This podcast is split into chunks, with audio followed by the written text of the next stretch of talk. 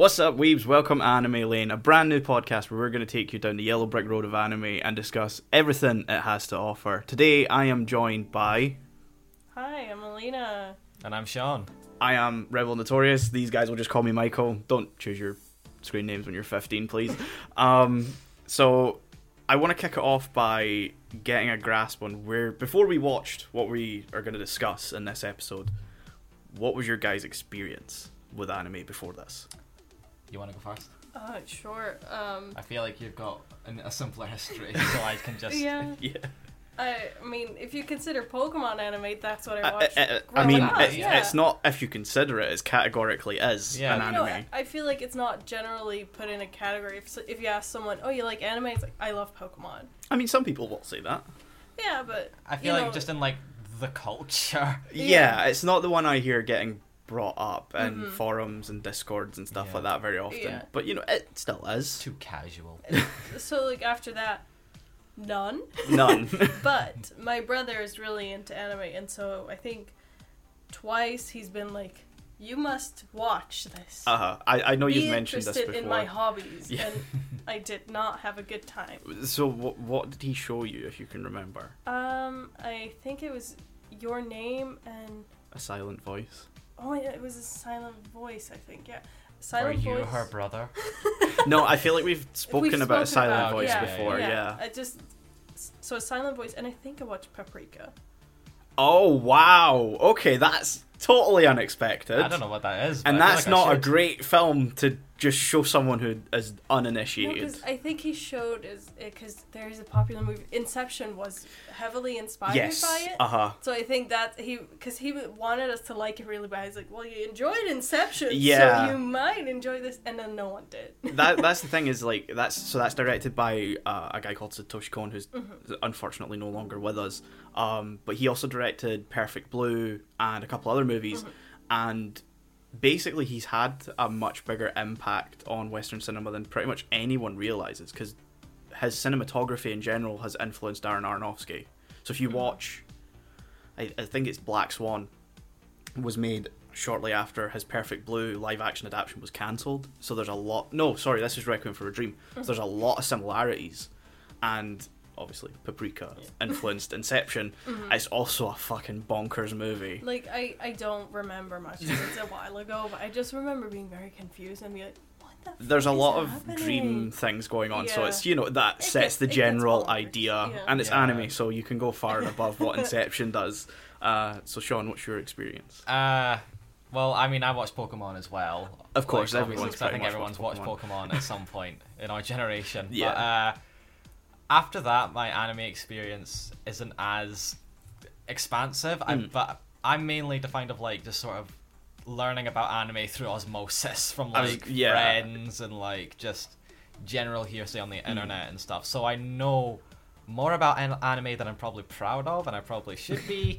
I mean, you're friends with me, so it comes Yeah. through a lot of that. so I'm I'm not a weeb, but I a lot of my friends are weebs. Yeah, and you've also seen JoJo's, which Oh is, yeah, I, I mean, I'm watching that with mates, and Ah. like since the time we're recording this is still in specific times. yes, Can we mention that there?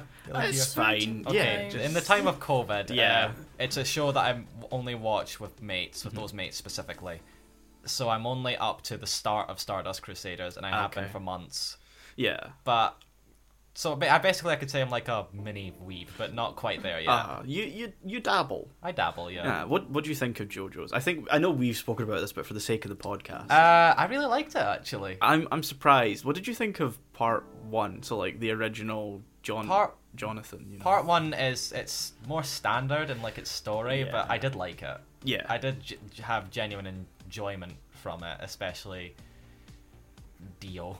Dio. Yeah, Dio's pretty much the thing that carries it. He's such a sadistic bastard at And- the beginning that you sort of get pulled in, and then he becomes a vampire, and it's like it gets even weirder after that. I, I don't know if I mentioned this when I read the so I've I've seen all of the the current JoJo's anime, um, and I I read the manga like a couple of months ago, and I don't know if I mentioned that I, when I was reading part one that like Araki fully admits that he just wanted to write about Dio, Yeah, and yeah. so had to create everything else around him, and he was like, well, Dio can't be the protagonist, so he had to create yeah, yeah. Jonathan, who is such a cardboard cutout of a character. Yeah, we did talk about that. I remember that.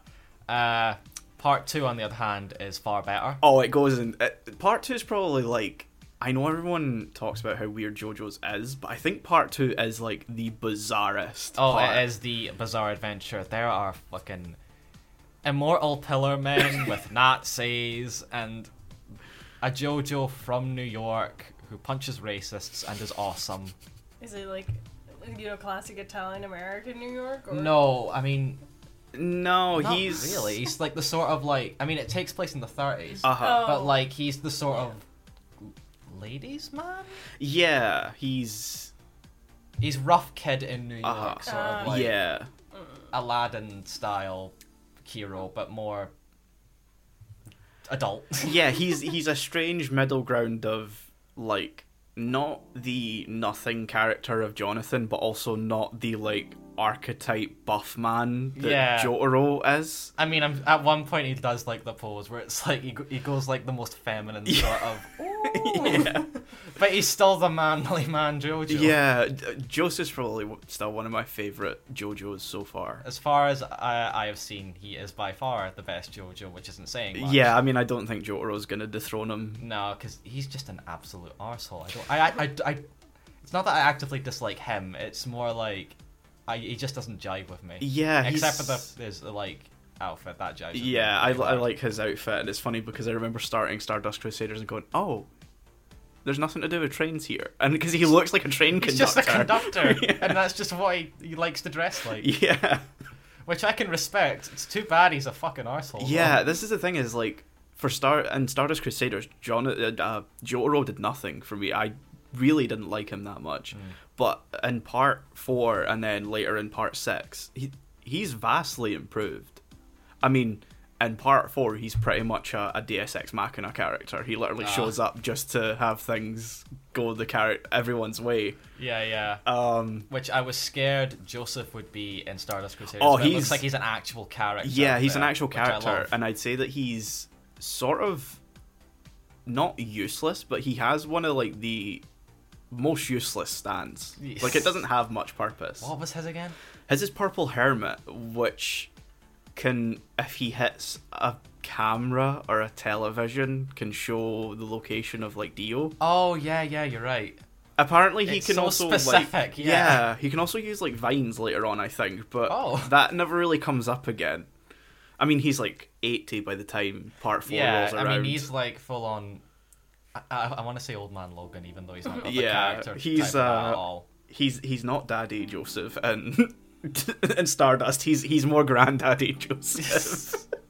I want that on quotes by the way, as this this is the famous quote of the episode. Do-do-do-do. uh, This episode is dedicated to Granddaddy, Granddaddy Joseph. Joseph. what a way to start. um, yeah, so you you two are fairly new to all of this, whereas like Yeah, I'm yeah. I'm so far down the rabbit hole. Like all of this stuff here on the table is mine. We are Um, your Padawans. yeah, you're you're my Padawans, and so it was strange because when we started talking about doing this, I was, I had no idea where to start. Hmm. Like, there there's so much I could show you that you you become overwhelmed. Uh, so the the three main topics we're going to be discussing today is the infamously dubbed Ghost Stories, um, Hayao Miyazaki's theatrical debut, Lupin the Third, Castle of Cagliostro, or Cagliostro as they pronounce it in the movie. I've been calling it Cagliostro. Same, I I've seen the movie multiple times. I still call it Cagliostro, and um, Mamoru Oshii's seminal masterpiece, Ghost in the Shell. Uh, so spoilers for all of those if you haven't seen any of them, but they're like cultural touchstones of anime. So We're going to be discussing anime like in depth, so you should Yeah. expect spoilers for any of these topics that Uh-huh. we go into. definitely. Um, so I think we'll start with Ghost Stories. 'cause I think this is the one that we've had like the least amount of enjoyment watching. I, Well, I will it say was there an should be an asterisk on this topic because Yeah. we say we've not watched the full thing. No, None okay, of us have watched so the full thing. basically, I think there'll be spoilers for about six episodes because Yes. Melina's actually the one who's watched the most. Um, I've then watched three episodes, and Shaun only watched the one. I was Um, gonna watch more, but I had good reasons not to. Yeah. Yes. and I honestly don't regret it. No. I, I don't blame you for only watching the one. I almost tapped out at the first episode as well. Um, so I think before we get in depth into the conversation, I think I should give context for the series because it's such a peculiar. It is You know, set of- something. Yeah, Yeah, so there is such an interesting story there. You Yeah. have to if you're talking about it. so this came out in Japan in 2000, funnily enough, um, and it lasted for 19 episodes on air with one extra episode on the I think the home video release. Um, but basically, what happened was it it did so badly in Japan that when it came over here, this is the I want to say that this is the hearsay story. Like this is like even I mean the VAs, the English VAs, even perpet- perpetuate this story, but I don't know the caliber of truth to this. Yeah. So, So you know, it's take hearsay, but like we've got nothing better to yeah, construct it on. like this. so Yeah, this is the this is the legend that surrounds it, the most basically. official story we Uh-huh. have. So basically, it did so badly in Japan that when I think it was ADV Films were bringing it over, um, they basically were told don't bother translating the Japanese scripts for the English dub. Just do whatever you want to make it sell. So they basically did a, a kind of ad libbed dub where like whoever showed up first to the studio got to kind of pick the tone and and like you know start things off essentially um and that that led to um what a lot of people cite as being very funny but i don't think those people have watched it since it originally came out and i want to say about 2005 It is a product of its time. it is time, very much a product product's time yeah. Very so much. um i'm trying to check here when the dub came out. Uh i think roughly i want to say around 2005 That's so what it felt like to me when I was Yeah. watching it, even just the first episode. so they had an ADV. Yep, that's that's correct. I, I was writing who I thought dubbed it. Uh, announced in October 2004 they had it, and then they released it on five DVDs, uh, five DVD volumes between 2005 and 2006. So it's very much a product of that era because you know there's a lot of there's a recurring Slurs? Yes ones that have definitely become slurs now. Um, Like I, at some point, I was watching it. Like, okay, let next episode. What slur is kind of Yeah. just thrown out? Because the first episode starts with a, re- a character who recurs. Well, I mean, she's part of the main cast. She's in ev- pretty much every episode. Who is like a born again Christian who hates gay people, Yeah. Yeah.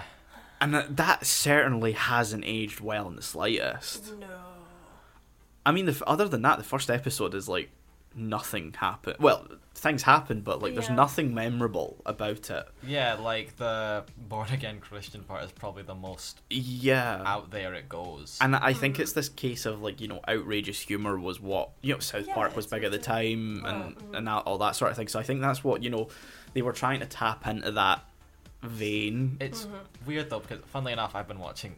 This is not anime, I know, but like, we've been watching a. Lo- I've been watching a lot of like South Park recently, just Mhm. as background noise, and it's South Park, and you shouldn't come to expect. Yeah. it. Yeah. It, it somehow it aged way better. This is the thing Given though its is whole thing though, it's weird. s- for all that South Park is crude and crass humor, it's well written. It's intelligent. Yes, There's it's Oh, it's there is absolutely a an certain intelligence there, which Yeah. is weird to say for a show that has but it- Mr. Hanky the Christmas poo. But, you know, yeah, it's but it couldn't show- succeed and continue for twenty odd seasons if it wasn't. As this, you know, um, sorry I cut you off there, Melina. Uh, yeah, I just wanted to say like they make it with the intent. Like you can tell on everything from the production and the writing to you know the Mhm. the eventual jokes. It's meant to be very crass. yeah. And when you know you go in thinking that's what it's gonna be, hmm it doesn't catch you off guard as Yeah. much as these very you know young children being like, "Look at this lesbian here." Yeah. oh, that's my mom. She used to be a lesbian. yeah. yeah, like okay. the biggest yikes moment I saw from like I heard from the first episode is just like when uh they, they open like the the book Mhm. with like the, the principal I think and it's supposed to be her mum or grandma because they mentioned at the beginning of the Yeah. episode that like the that's grandma thing. looks a lot like her mum sorry I'm cutting you So- off In the dub version, Mm-hmm. it's the mom. In the non-dub version, it's the grandma. Oh, Oh. so they just totally changed it. Because the thing is, um, like the husband says, "Oh, I met your mother at the schoolhouse," Mhm. which I first of all Yeah. thought was a very weird term. I don't know if it's a British term, like the ter- a Nah.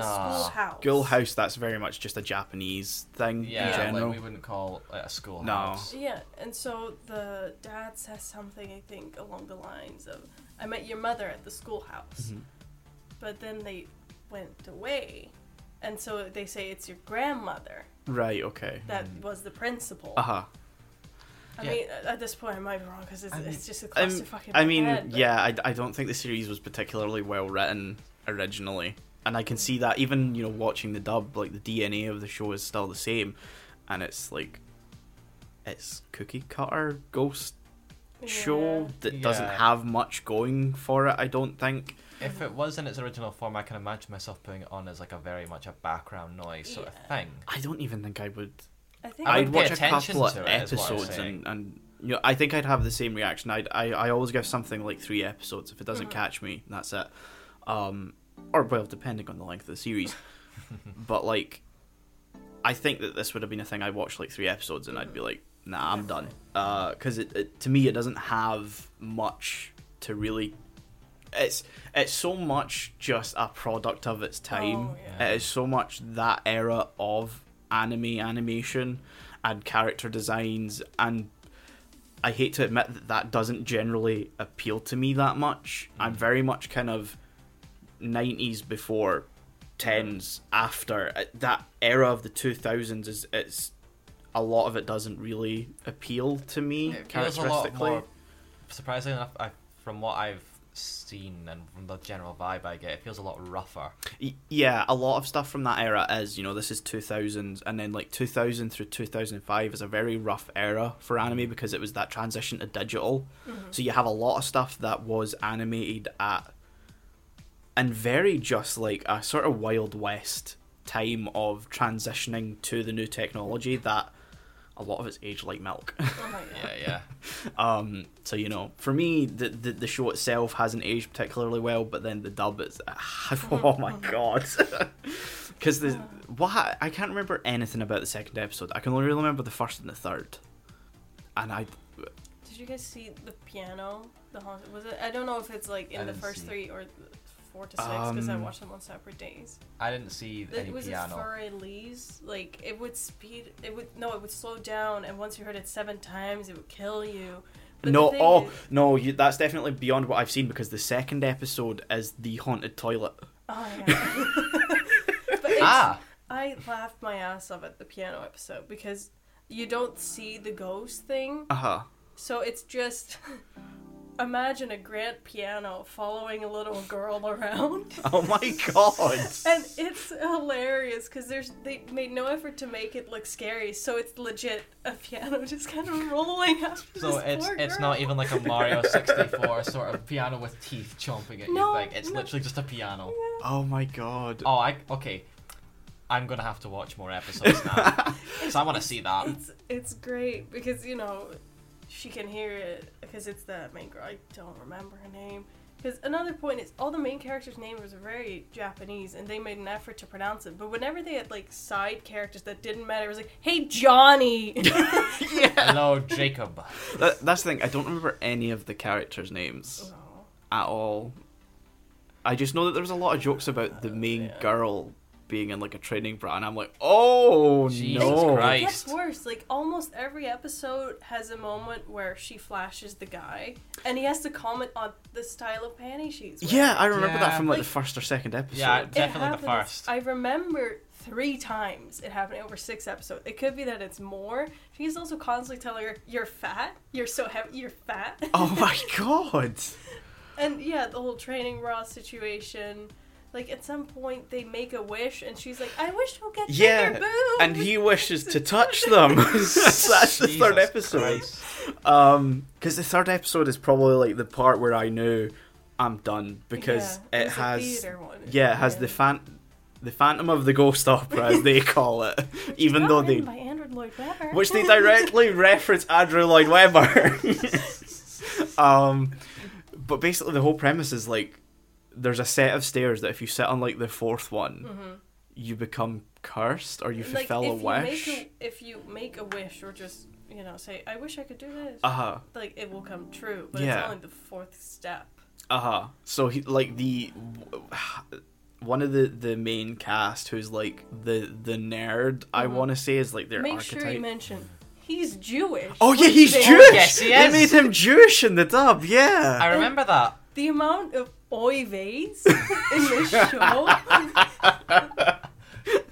like I like they kept mentioning it. I'm like, I like, I don't think this is in you know the original. it wouldn't have been. I mean, I don't think the the girl who's like a born again Christian or or him being Jewish, I, that would not have been in the original, just Mm-hmm. No. because they don't really dabble in that No, sort of. Okay, I did want to like the main thing that made me want to watch, watch see the original was that born again Christian girl because I was like, they are really holding on to this character to the point where it almost feels like that's the original intent. No, I don't think so. Like, I just think it's very much like those are.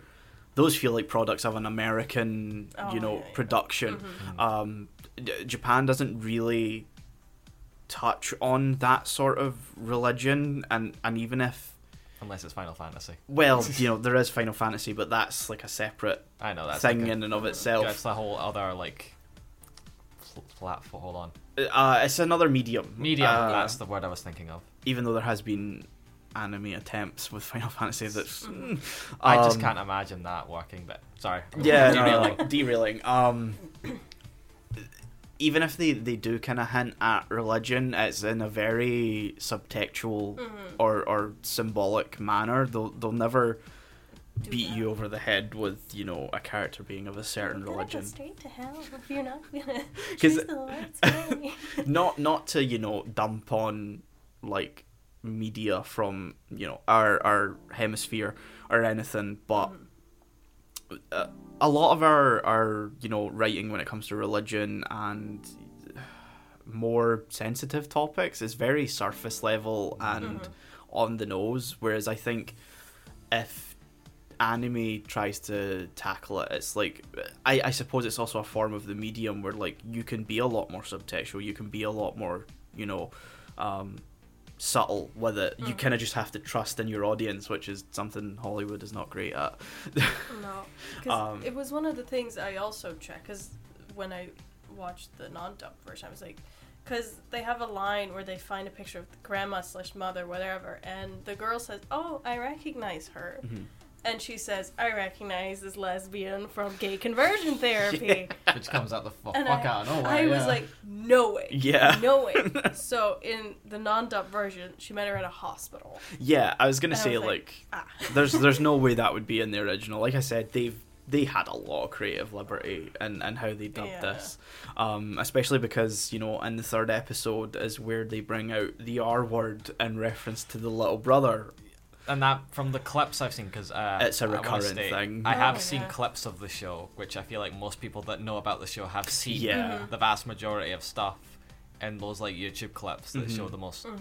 outrageous stuff. yeah that word gets used a lot. oh yeah it's Like, like, a lot. a recurring thing for not just her brother but i think you know they throw it out there a lot generally, yeah. because at, at that point in time i think it was generally more ex- not accepted but you know it, wasn't as uh, much of a taboo slur Yeah. as it is now. that i don't think that happened until the sort of early 2010s that that you know grew as a society. exactly um I, I have seen clips from later on there's an episode where like something to do with uh the the not the radio club but like there's definitely something to do with like a, a sound room or something and like there's this recurring joke about a teacher being like a slut and stuff like that and I have it's- seen clips of that. I think we watched that clip all think- together. yeah. yeah.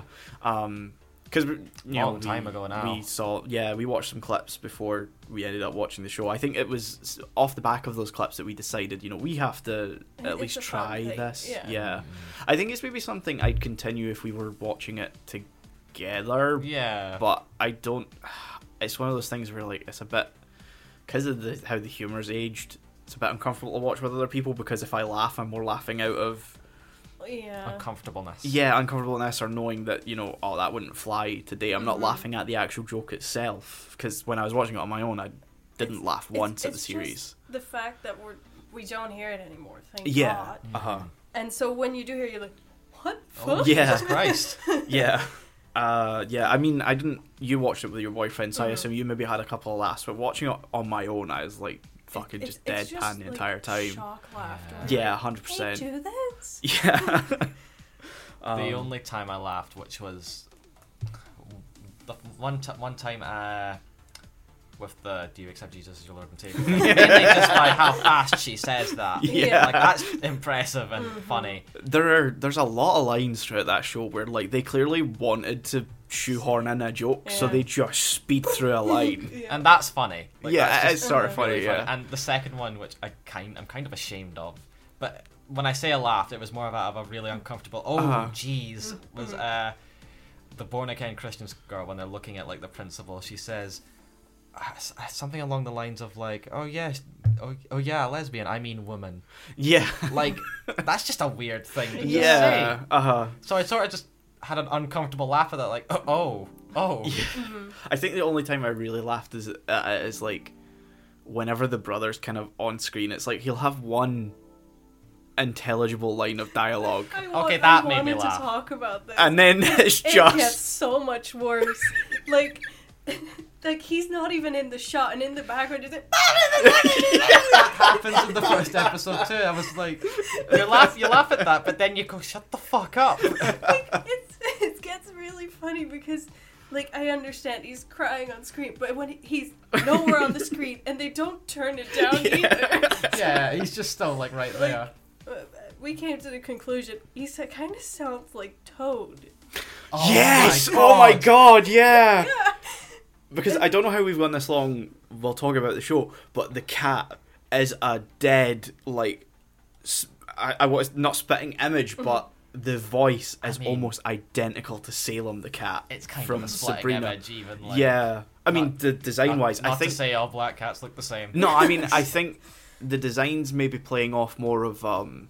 I think it's Luna from Sailor Moon. I did think Luna as well. Uh, that was actually going to be my first joke when I talked about it with you Mhm. like that, but uh, Salem came came up instead because that was more like the the character of Salem. Yeah, the, the the characterization and the voice are very like identical to Salem from the when did that the the Sabrina live action series from Yeah. the nineties or something. Yeah, which I've weirdly enough seen. I've some seen episodes. it. Yeah, I grew up watching it.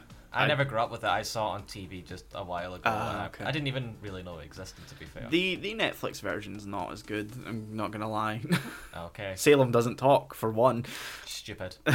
Um, but yeah, I I feel like we've exhausted everything we we can say about ghost stories. I'm trying to think if there's anything else because I I love folklore stories a lot. Mhm. I think they're very fascinating, especially when you look like oh you know in context. I, I think there. that this is something that could have had potential because you know it Mm. focuses on that kind of very particular Japanese folklore. yeah. Um, but I, the execution I think is just what lets it it's, down. It's uh, like a very Americanized version of an anime. Mhm. Like there were things where they mentioned like oh we're taking down the mountain and we're gonna build a Walmart. Yeah, like, yeah. Good. It's Or- like oh yeah, this is gonna be a Walmart parking lot, and it's like what? Like in the same episode, I think the guy's like, "Oh, I have to go to the bathroom. I am Mexican for lunch." I'm like, yeah, huh. that's right. Because that's the cu- I think that's the cursed "Th- toilet that's the episode. toilet episode. You missed out on the toilet I episode. missed out on a lot. Because they have to go into the toilet to like rescue him. What is it like Trainspotting where like he just goes right in? So it's like basically the I think the toilets in the main like new school building end up going out of commission, so they have to use the one in the old school building, and it's like a very traditional old school Japanese Mhm. toilet where you kind of like squat over it, and it's like just in the floor. Just a hole in the ground. Yeah, and it like it asks you red or blue, yeah.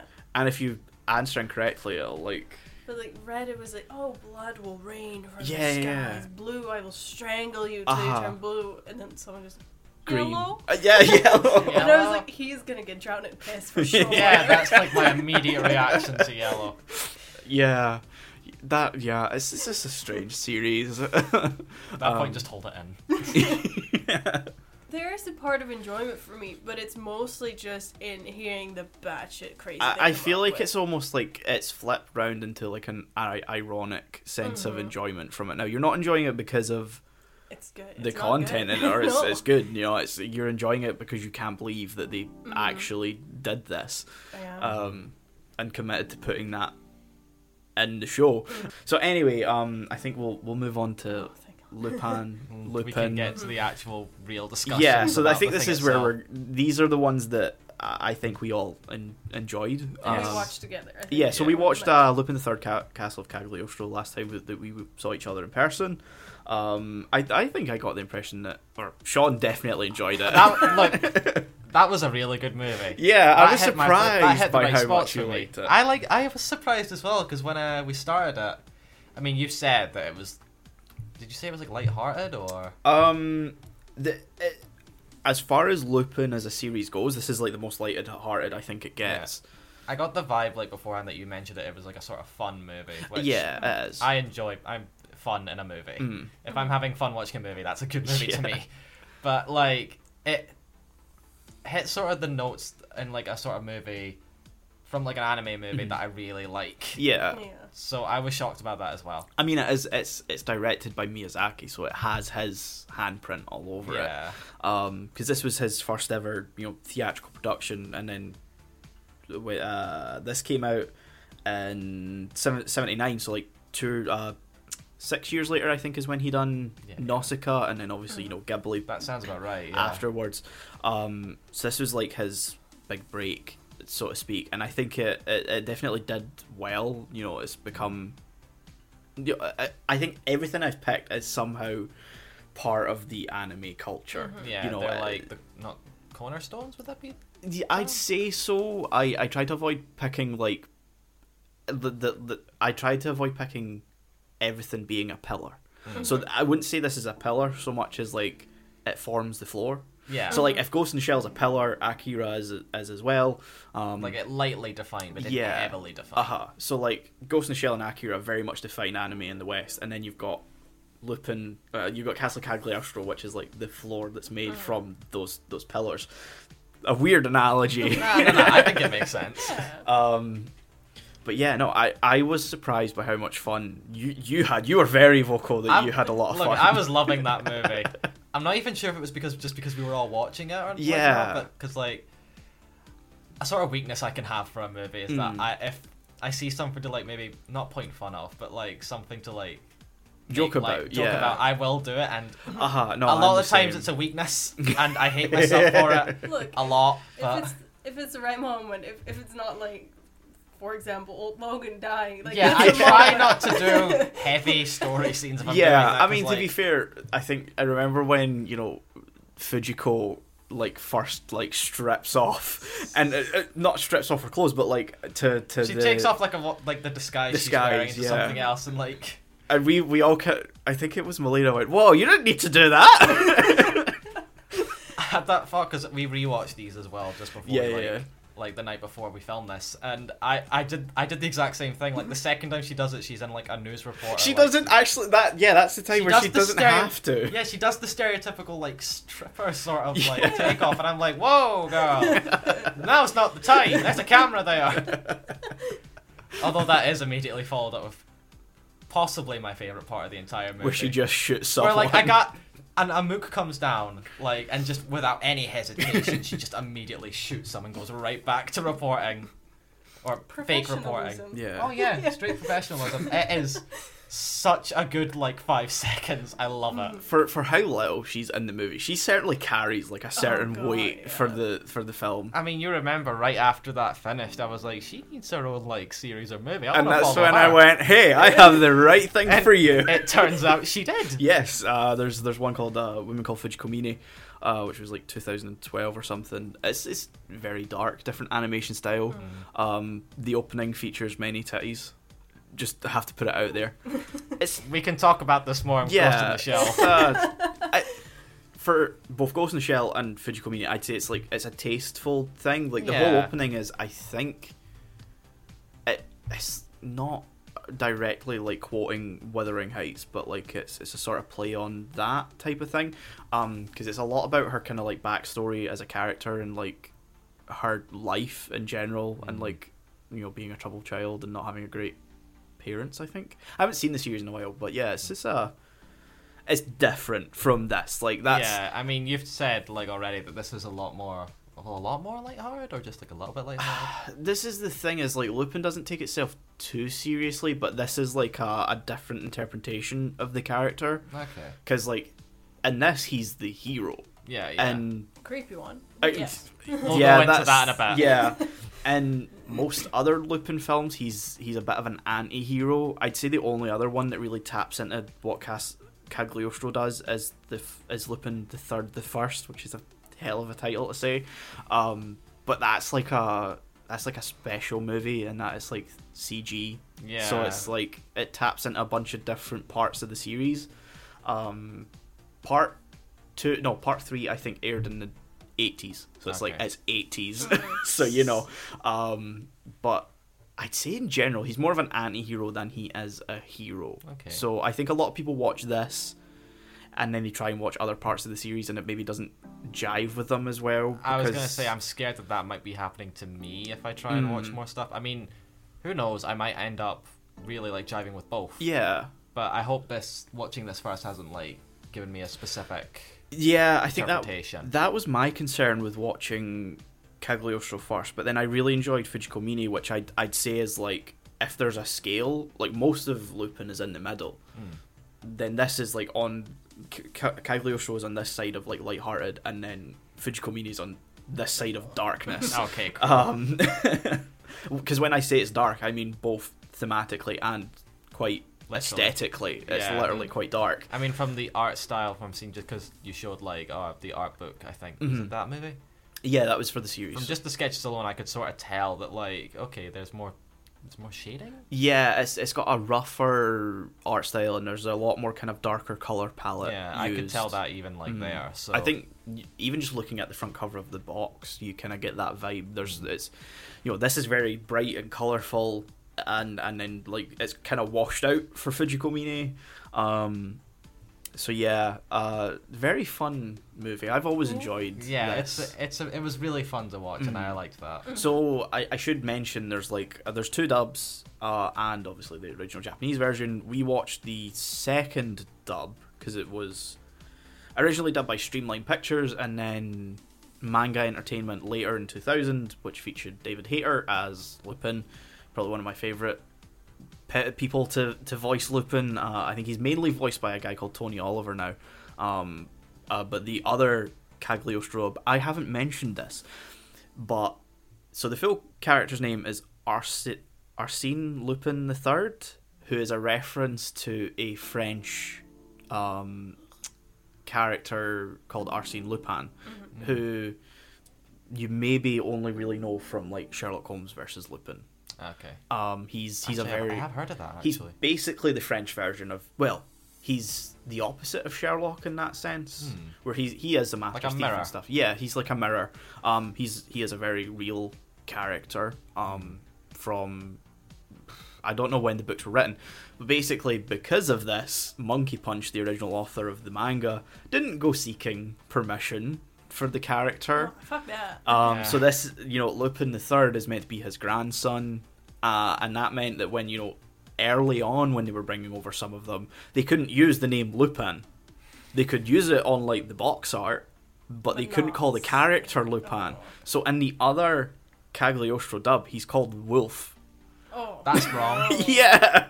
that that that screams like Xbox gamer tag Yeah. energy.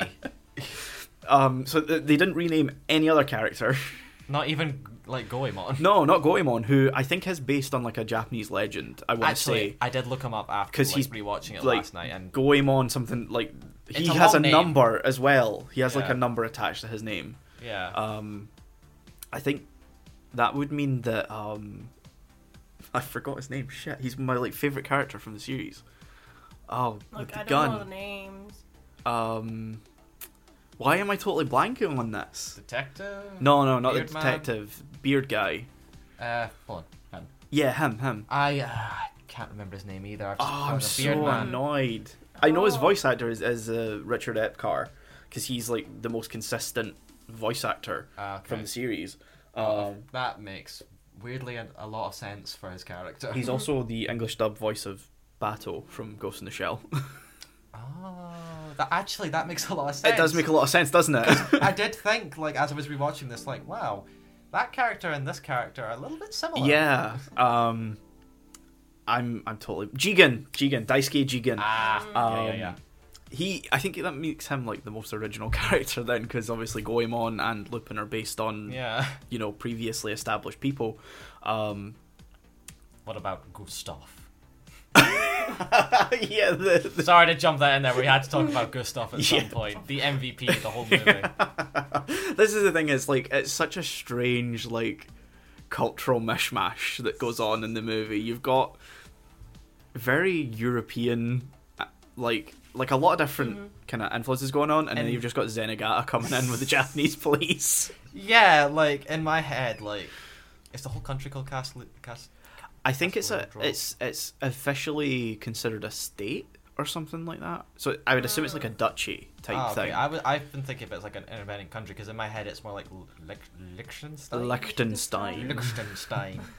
Very sorry to anyone from there listening into this, but uh, you're probably used to it so sorry. But uh, that's like the sort of country I'm thinking of in my head because that's like right next to France. And yeah it, like, and it's tiny. uh-huh But then you've got Gustav, who's very German. very german and- very German. and I'd say like there's a, a, a and I don't know if this is just because like there's something about Lupin that's that's always resonated with like the Italian audience to the point that Part Four has its own Italian version. I wanted Oh, to sweet. bring this up because I, I told my girlfriend, oh, I watched Lupe Cago- Castle of Cagliostro. He was like, I watched it so much as a kid. I was like, I was What? sort of I this slipped my mind so many times. I meant to ask you if your boyfriend knew anything about it because it does so well yeah. in It- Italy, and I, I I can't fathom why. Like it just does. It's it's almost like uh you know Dragon Ball here is quite big, but it is nothing compared to the Latin speaking uh Latin. Countries. Latin yeah, American? Latin American. Yeah. Well, not Latin American, but like Spain and then and then Uh, like uh South, Roman- South America. no, no, that that includes France. Um, uh, I was gonna say American Romance language countries. Yeah, but that sort of- France. um, you know, Mexican, Spanish, Yeah. th- Mm-hmm. those sort of, th- they are Latin, yeah. m- mad for it. Like it's massive compared to here, Huh. which you know, it's like the, it's one of the foundations. Yeah, yeah, yeah. Um, but yeah, so I again, I, I don't really get the I, I, I didn't really ask why and such, Mhm. but apparently it's just a common thing. Everyone's seen it when they grew Oh. up. I mean, Huh. yeah, it came out like 79, so a lot of people grew up with it. Mhm. So I don't know if it's as popular now. 'cause- Well, the so I think the they they done TV specials for a long time, and they still do. It's like every year there's a TV special of of Lupin, but like for in terms of TV series, it, part three was the last one for a long time. So that finished in the eighties, and then in 2014 or 2015 they brought it back for another TV series. And it aired first in Italy. It didn't air in Japan first. It aired in Italy with like a its own set of like credits, its own set Mhm. of like opening themes, character introductions, to the point that like the English dub version is based on that. But then there's also the Japanese version, which is subtitled, so you can't buy. You know that has everything on one Mhm. disc.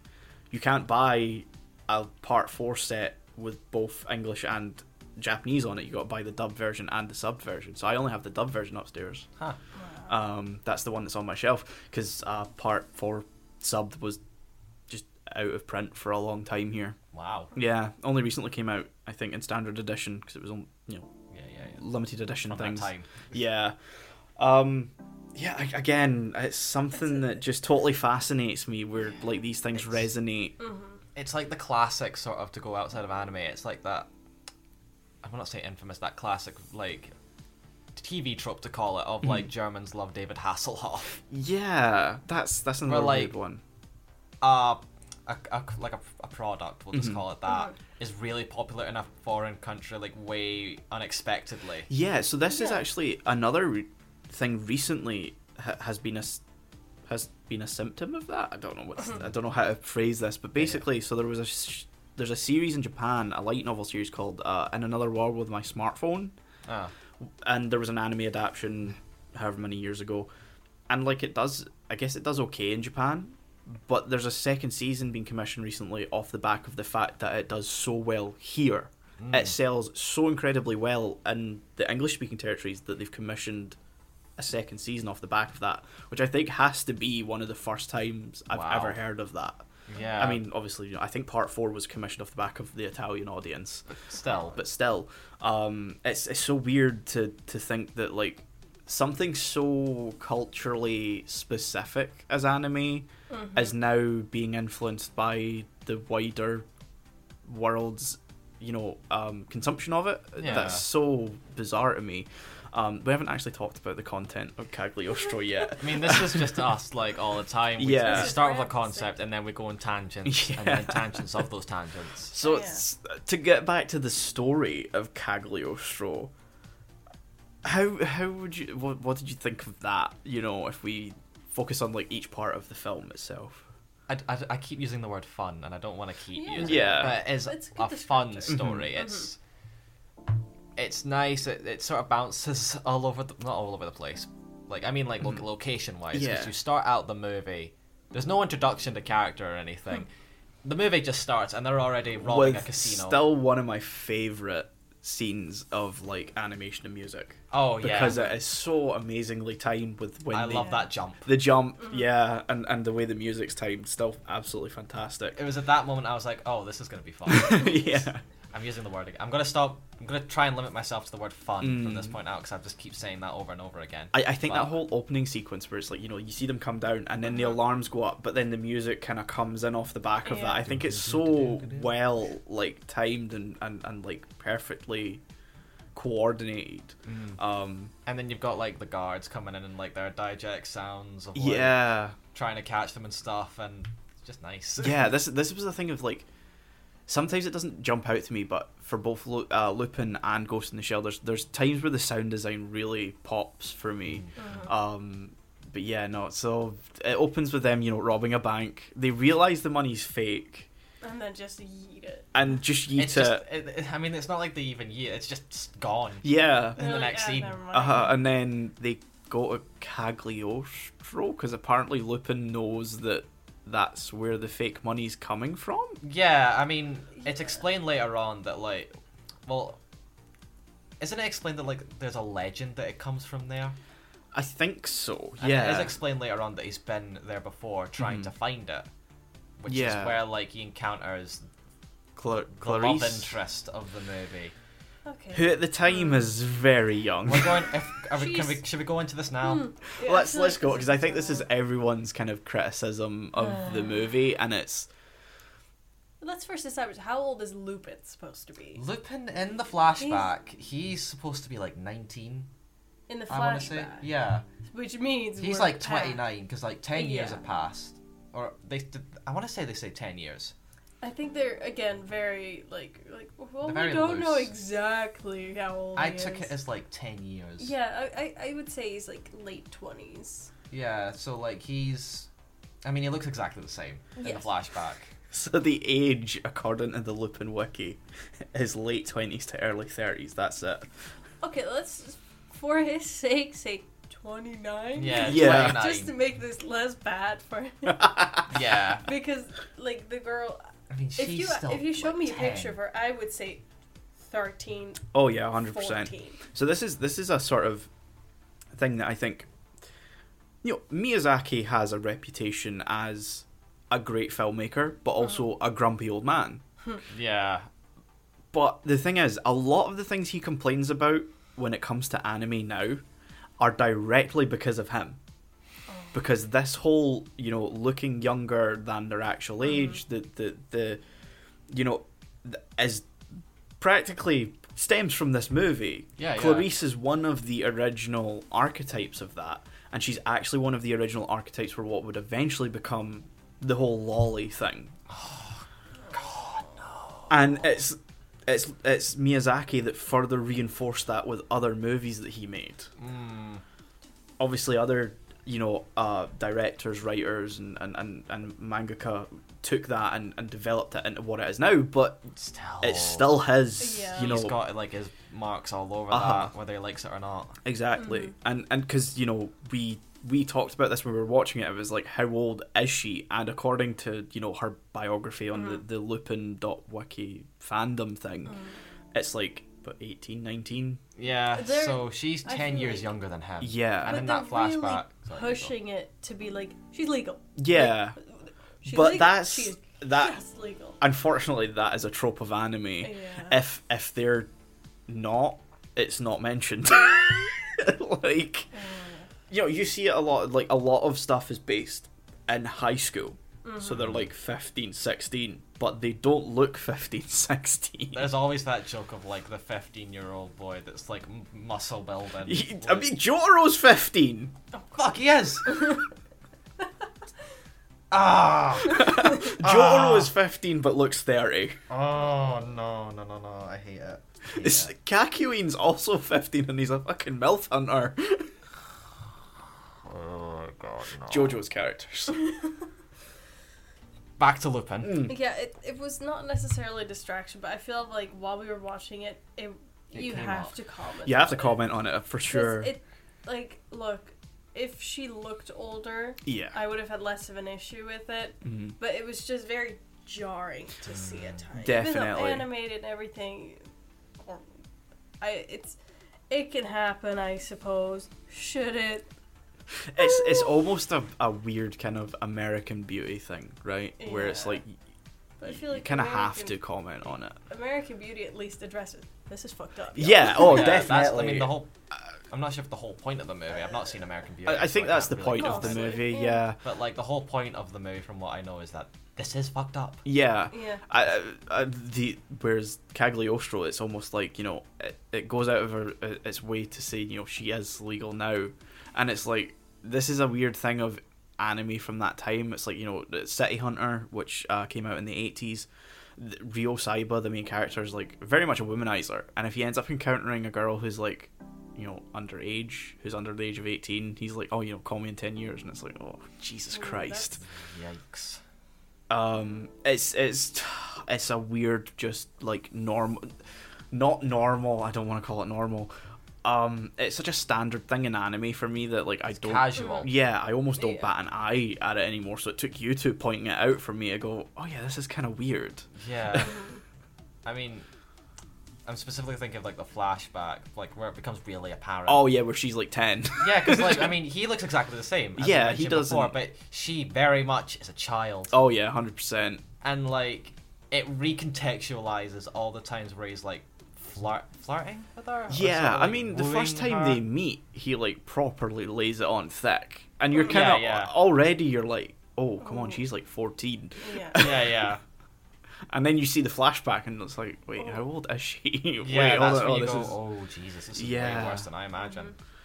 Yeah, like that. That's what everyone points out when they've watched it for the first time as an adult. I think if you watch it when you're younger, you're not necessarily gonna Yeah, pick up on it. Like, Yeah. I don't want to go on a tangent about this, but you know when when you're 15, you think you're the most mature thing on the planet, yeah, and you're like, I could date a 30 year old. We're basically as mature as each other. I mean, there are people who are into that. Look, it's like 15 and 30 is just wrong. Yeah, oh, just- 100%. I'm not Yeah, saying no, it's right. He's, he's not defending it. No, I'm just saying that unfortunately there is a whole mm. sub culture of the internet Yeah. where it is a thing for kids to seek adults and adult to seek kids. I say kids, teenagers, they're still Yeah. kids. I just And they get put on FBI lists. Yes, Oh. exactly. I just whenever I see it, I just feel very bad for like the younger person. Oh, yeah, in the scenario, 100%. 'cause Yeah, you're 'cause like, they don't. kn- You're a know child. Uh-huh, you, you- don't know, but you cannot be blamed for No. this. You think you're the best. You think I'm an adult. My mom doesn't let me go out past midnight, but I'm an adult. Your your brain has not matured enough to realize this decision that you're making Yeah. is r- inherently disgusting and wrong. Yeah. and it, you don't realize until you're like 30 yourself, but you're like, if I had to talk to a 15 year old, would be fucked up. Yeah. like, what the fuck would I talk about? Even now, I'm like, what do 15 year olds do? Yeah, Yeah, I'm, I'm I'm the exactly exact the same. same. Yeah. Like, You, you go on the TikTok? Yeah. my my worst thing is I work in a supermarket, so I have to see teenagers all the Oh, time, yeah. and I'm like, please don't don't interact with me because I just I don't want to have to do that. Mm-hmm. I don't want to talk to you because you are a little cretin. I've Them kids. I've got like a, a little sister, and she's only like four years like younger than me. But Mhm. even now, I'm like, what what do you do? what do you and your friends do? What do the, what do the kids these days do? Yeah. Yeah. The TikToks. The Tic Tacs. and you want to be, you know, the person that's like, I'm, I'm in tune with the kids. It's like, so, you know, have you been on the Wii lately? You- You playing your Nintendos? I mean, that's you because you're out of touch with gaming. oh, for sure. Yeah, Yeah, yeah. It's it's hilarious. I have a little cousin who I used to babysit, and every time I show up, I'm like, Minecraft, huh? I mean, to be fair, that's still a safe bet. yeah, like Minecraft why. is still pretty.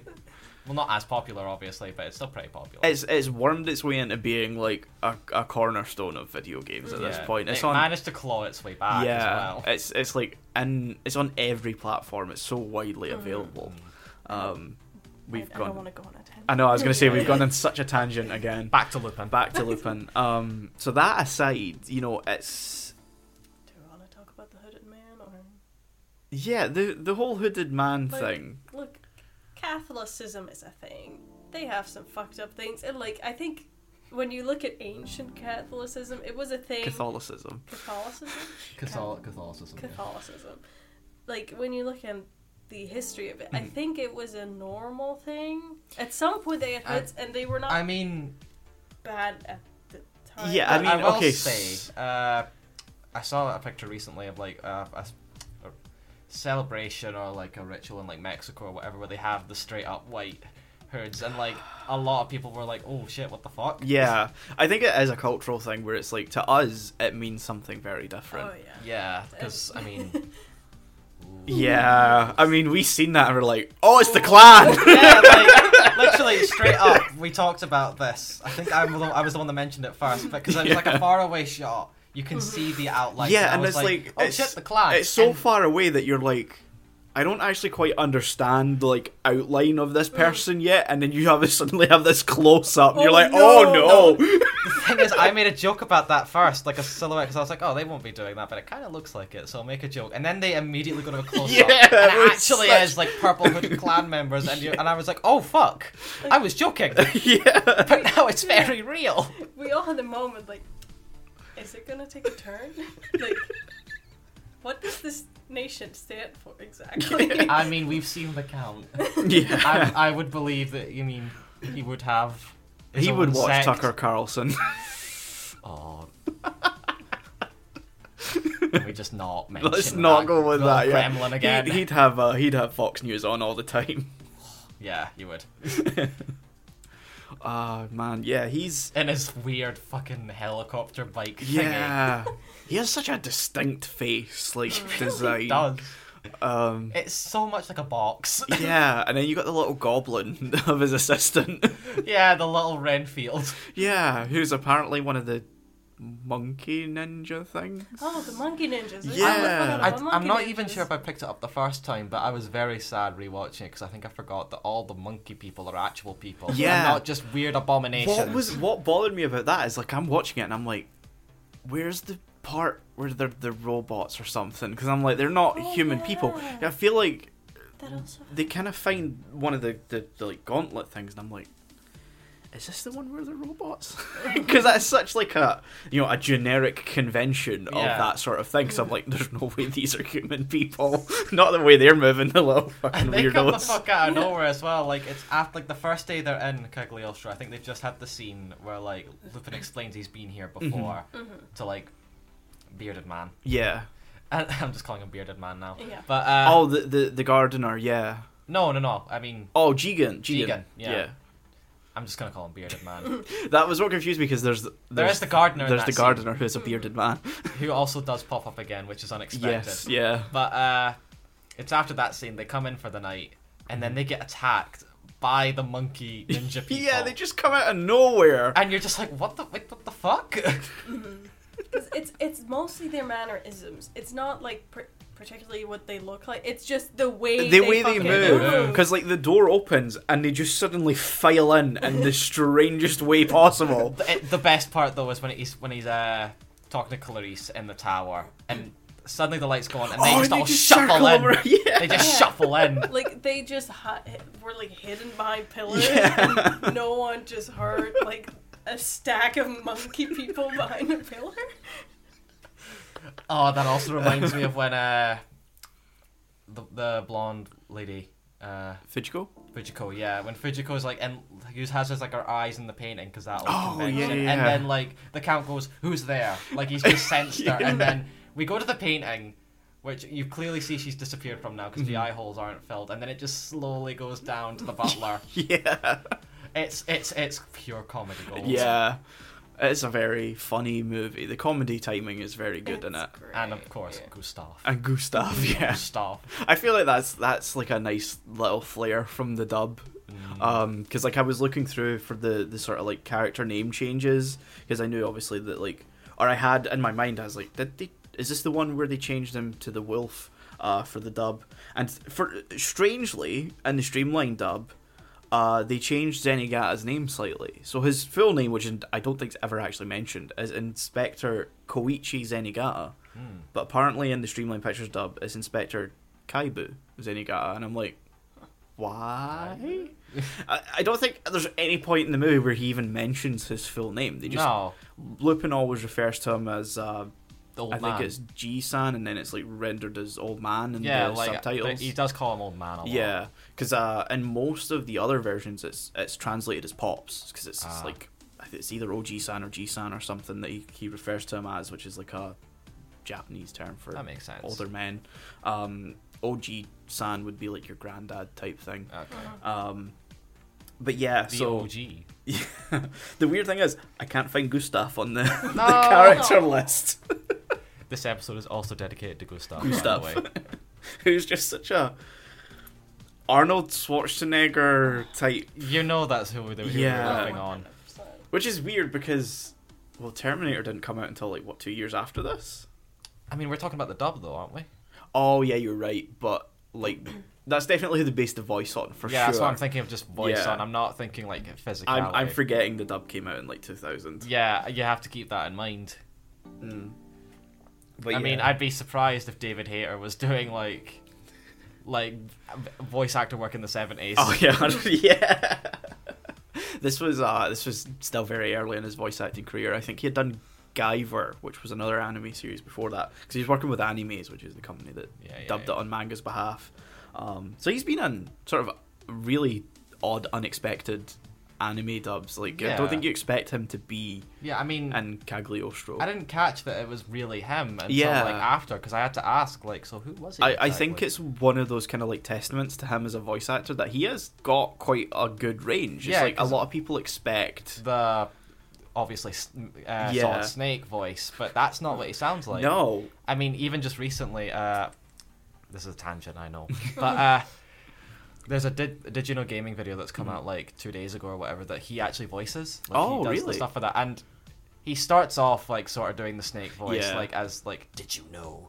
But then he goes into his normal voice, and you're like, wait, is, is that him? yeah, After hearing that, by the way, it was painfully obvious that yeah, it's him. yeah. Once you once you hear his normal voice, you you realize it's him. Um, But it's it fantastic work. yeah, very good, very very fun. It'll be hard Lupin. to watch other. I mean, I'm probably not watching dubs, am I? I mean, I think for well, I've only seen Cagliostro and uh, Woman Called Fujiko Mine in full, Hmm. but I would I'd probably stick to watching it subtitled just because that's my default. Like I mean, now, I, I always feel like this is just like a stigma thing from being in high school and everyone Mm. being like, no, dubs are like heresy.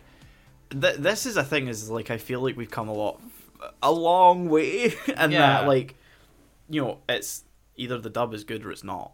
Yeah, th- yeah. th- there are very standard dubs now, and it's like that's why like I put them on a lot, and I'm like, it's fine, I guess, but I'd Mm. rather watch the very, you know, it's almost overacted, you know, in the Japanese version, but it adds a lot of you know, extra character and emotion Yeah. to what they're doing. Whereas to me, it feels more authentic if it's subbed. I, I think so. Yeah, I think that's another part of it. There are some dubs that are absolutely stellar, like you know Cagliostro, that that almost elevate the original product to something far and above what it originally was. I will say I do, and I, I found myself. I think after this, I was watching this. I was pretty like confirmed in that I do kind of like watching dubs. Mhm. Like no matter what. I mean, I'm also lazy. I like not having to read and Yeah. just appreciating the animation and Uh-huh. listening. But uh, I do like just sort of like how dubs interpret some things and like how some lines Yeah. can be changed and all that, and just Mhm. how they take something that's very Japanese Uh-huh. and try and like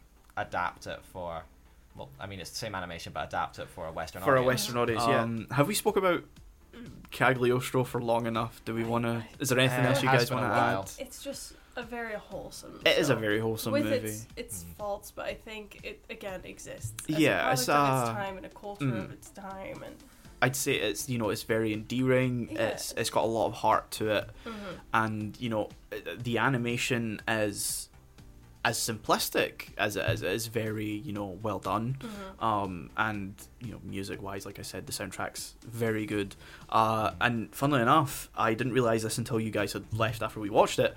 Uh, this doesn't actually use the main Lupin theme at all. Ah. Um, so there's there's a character theme for Lupin, uh, which I, I can't let you hear on the podcast. I'll let you listen to after it, which is used pretty much mm, tons after, and it is a fantastic um, uh, a, a piece of music because basically Yuji Ono, the guy who uh, produced the soundtrack for this, is still the composer now, um, and he's just such a fantastic composer. It's, it's so much of like a funk and jazz influence. Um, it's just very nice. So anyway, I think with that we'll we'll end the We have discussion. talked a on- lot, yeah. we've gone on on many tangents. So uh, yeah, Ghost in the Shell was the last one we watched. Yes. Um, this was the one I was. I think I was kind of scared to have you guys watch this because uh, I haven't mentioned it on here yet, but you know it's a very special movie to me. You know, it's one of my Mhm. favorites Ah. for sure, um, and I think it, it almost kind of embodies what I love about sci-fi, and Mhm. and you know, so I I was nervous. I was I was fully prepared for you guys to like come in and you that's, know that's understandable. Knowing Yeah. you like something, Yeah. you're like, enjoy it, please. Don't hate me, please. yeah Yeah, like I mean, I was never gonna judge even if I fully disliked it. or yeah, yeah, yeah. like no. I, I wasn't expecting judgment, but it's like you know when someone dislikes something that you hold so special, Yeah, it, yeah, it can be you a bit. to defend it as well. Yeah, and that was Yeah, what I yeah, was like. yeah. I I was like thinking, oh, you know, what what will what would someone who maybe didn't enjoy this to the same capacity I did, what would they, you know, point out? What would what would be the thing that they dislike? So I was like trying to search that like when I was watching it, you know, on Saturday in preparation for this. Um, so I'm I'm I'm gonna let you guys take the floor because I want to know. You know, just your thoughts in general, because it's this movie is a lot. It does a lot, Mhm. and it's, it's There's only eighty minutes long, but it feels so much longer. And I think for me, that's you know, a movie can either do that really well or really badly. And I think Ghost in the Shell lands in that it, it does it really well. Hmm. Um, I'm, I'm sorry, I hate to pull a comparison to the B movie. Well, that's the best way to start this, isn't it? like, this is a movie where it felt long, but in a good way. uh huh. The B movie is a movie that me and my boyfriend will watch when we want to pass time because it feels like it's 20 minutes long, but it's a full hour and a half. Okay, I was wondering where you were going with that. Yeah, that is just a wild way to start out Yeah. this Yeah, because I, I was watching Ghost in the Shell and I really enjoyed it. And I, I was like, story wise, I'm like, oh, we're already nearing the ending. I don't think we're that far in. I'm like, oh, we are. Yeah, it's it's like I, I think I don't know if I mentioned this because like I remember we had a discussion of like when I was describing like I put the titles to you guys and I went through and described all of them. There were a couple that like are slower paced, and I didn't want to call them slow movies because there's almost a negative connotation behind Yeah. calling a movie slow. Whereas like, and so when I was speaking to Sean about it, uh, when he was watching it, I was I. I landed on methodically paced. I think that's the best, is the way, best to way to describe, it it, yeah. um, because a lot of what it does is very intentionally coordinated um, around you know the, the the story around how the music you know like fits with that because you've got the the main recurring theme that shows up that's Mhm. how the movie starts and then you know at any moment where the, the narrative dips it's like that theme comes back and it, it gives you almost like a slower moment to catch up and so you kind of digest what's been going Mhm. on That- That's what I felt like when that theme came up. It was like the time to really soak in the world, Yeah. the environment, and what's just Mhm. happened, Because- like the events so far. Yeah, because a lot of time when you hear that, what you're getting is well, you have the title sequence. That's where it's, it first crops up, but then it comes up again when you're pretty much just left with a lot of landscape shots. Yeah, you're getting like- a lot of scenery of, of Newport City, which I always forget as the name of the, the city. It just sort of takes place somewhere to me. In my head, it's always like. I mean, really, I, I was gonna say Tokyo because It does feel like Tokyo. Honestly, I feel like it more like a futuristic Chicago or Well, something like that. I Yeah. think I don't know where I'm getting that vibe, but I can't just- remember if the live action like used Shanghai, Shanghai or Hong Kong as like a shooting location, and I'm like, okay, yeah, you know what, that actually fits really well. It really does. it Actually. fits that sort of, you know, almost a contrast of we see a lot more of the ground level, but there is a lot sort of more like a, an upper level of society, so to speak. Yeah, it's like that. to give a, a weird comparison, and um, that's kind of how I feel. It's like in uh, S the Coruscant in Star Wars, because that's a planet that's yeah, you see like in the movies you see like the top sections a lot because you were following high profile pe- Yeah. people, but it, it, even on just like the ground level, Mhm. like you can see it in like the worst movie, Attack of the Clones, but still. You can see a lot of like the more dingy sort of like Yeah. new cyberpunk esque vibes. Yeah. And even below that, there's underground sections that go on for like miles and miles and miles and Yeah. miles where all the underground stuff is. So it's kind of like that, although that's an extreme, Mhm. obviously, of that trope. Yeah, because like we we only really see them briefly as like you you sort of see the offices and like the headquarters of Section Nine, the main unit that the the characters are part of. But like mainly what we see for set pieces are the the market where the Mhm. chase scene takes place, and then you've got like the the sort of open area that's like the high rise buildings that are very much squashed together. They've got all the sort of like signs to show you this is what's in them, and then like in the distance you see the sort of like center of the city Yeah. backdropping it all. So it's like almost like it's it's always trying to contrast that that part and like the biggest set piece of the film at the end is taking place in like a rundown museum. There's nothing you know, it doesn't paint a fantastic picture of the, the future. It doesn't mm-hmm. spend too long going, oh, this is the the contrast. It's like it's a very subtle through point, I think, of the mm. movie. Yeah, it's Um, a, so- a, s- a sort of dystopian look. yeah, Kind of. because it's you don't really see fully the city until the end of the movie, where Yeah. you know she steps out and it's like you know the net is vast and infinite, mm-hmm. and it pans up and you kind of see that uh, the city's much bigger than what we've seen, and it it, it does act as a stand-in for the internet. You Yeah. know, but still. Yeah. Um, I, I just really like that. Usually when I watch th- sci-fi things, I Mm-hmm. I'm left with a lot of questions. Like, no, I want to know. I, I just want to know everything. And with this one, I just felt like, yeah, yeah. sense. yeah. Mm. Uh, it does sort of like you don't really long to know what Mm-hmm. happens when she leaves. Nah, because that feels like it's a it's something that like it's a journey that you know she's gonna go on, but you Mhm. don't necessarily need to follow her through. Mm. Yeah, It's very very much a personal journey. yeah, hundred percent. And it's like I think it's interesting how it it portrays all of that, especially because like it uses a lot of more quieter scenes to put that across to you. Because you know you have the boat scene, just yeah. one of my favorite scenes in the movie for Uh, some that is reason. That is a really good scene though. Um, and it's like you know you kind of first hear the puppet master using her own voice to speak to her. That's creepy. By It the way. is, That's yeah. really fucking creepy. Um, and then you know obviously later we hear them uh, with with a male voice, and I find it interesting because there's some things that you I look at when I watch the movie again, and I'm like, it's interesting how this would have been written now, where Mhm. the puppet master would have used gender neutral terms like they them, whereas they constantly refer to him and make a point of mentioning that he is a nickname that the per- developer. yeah, it's gave not him. a defined like I, we I talked about this. Mhm.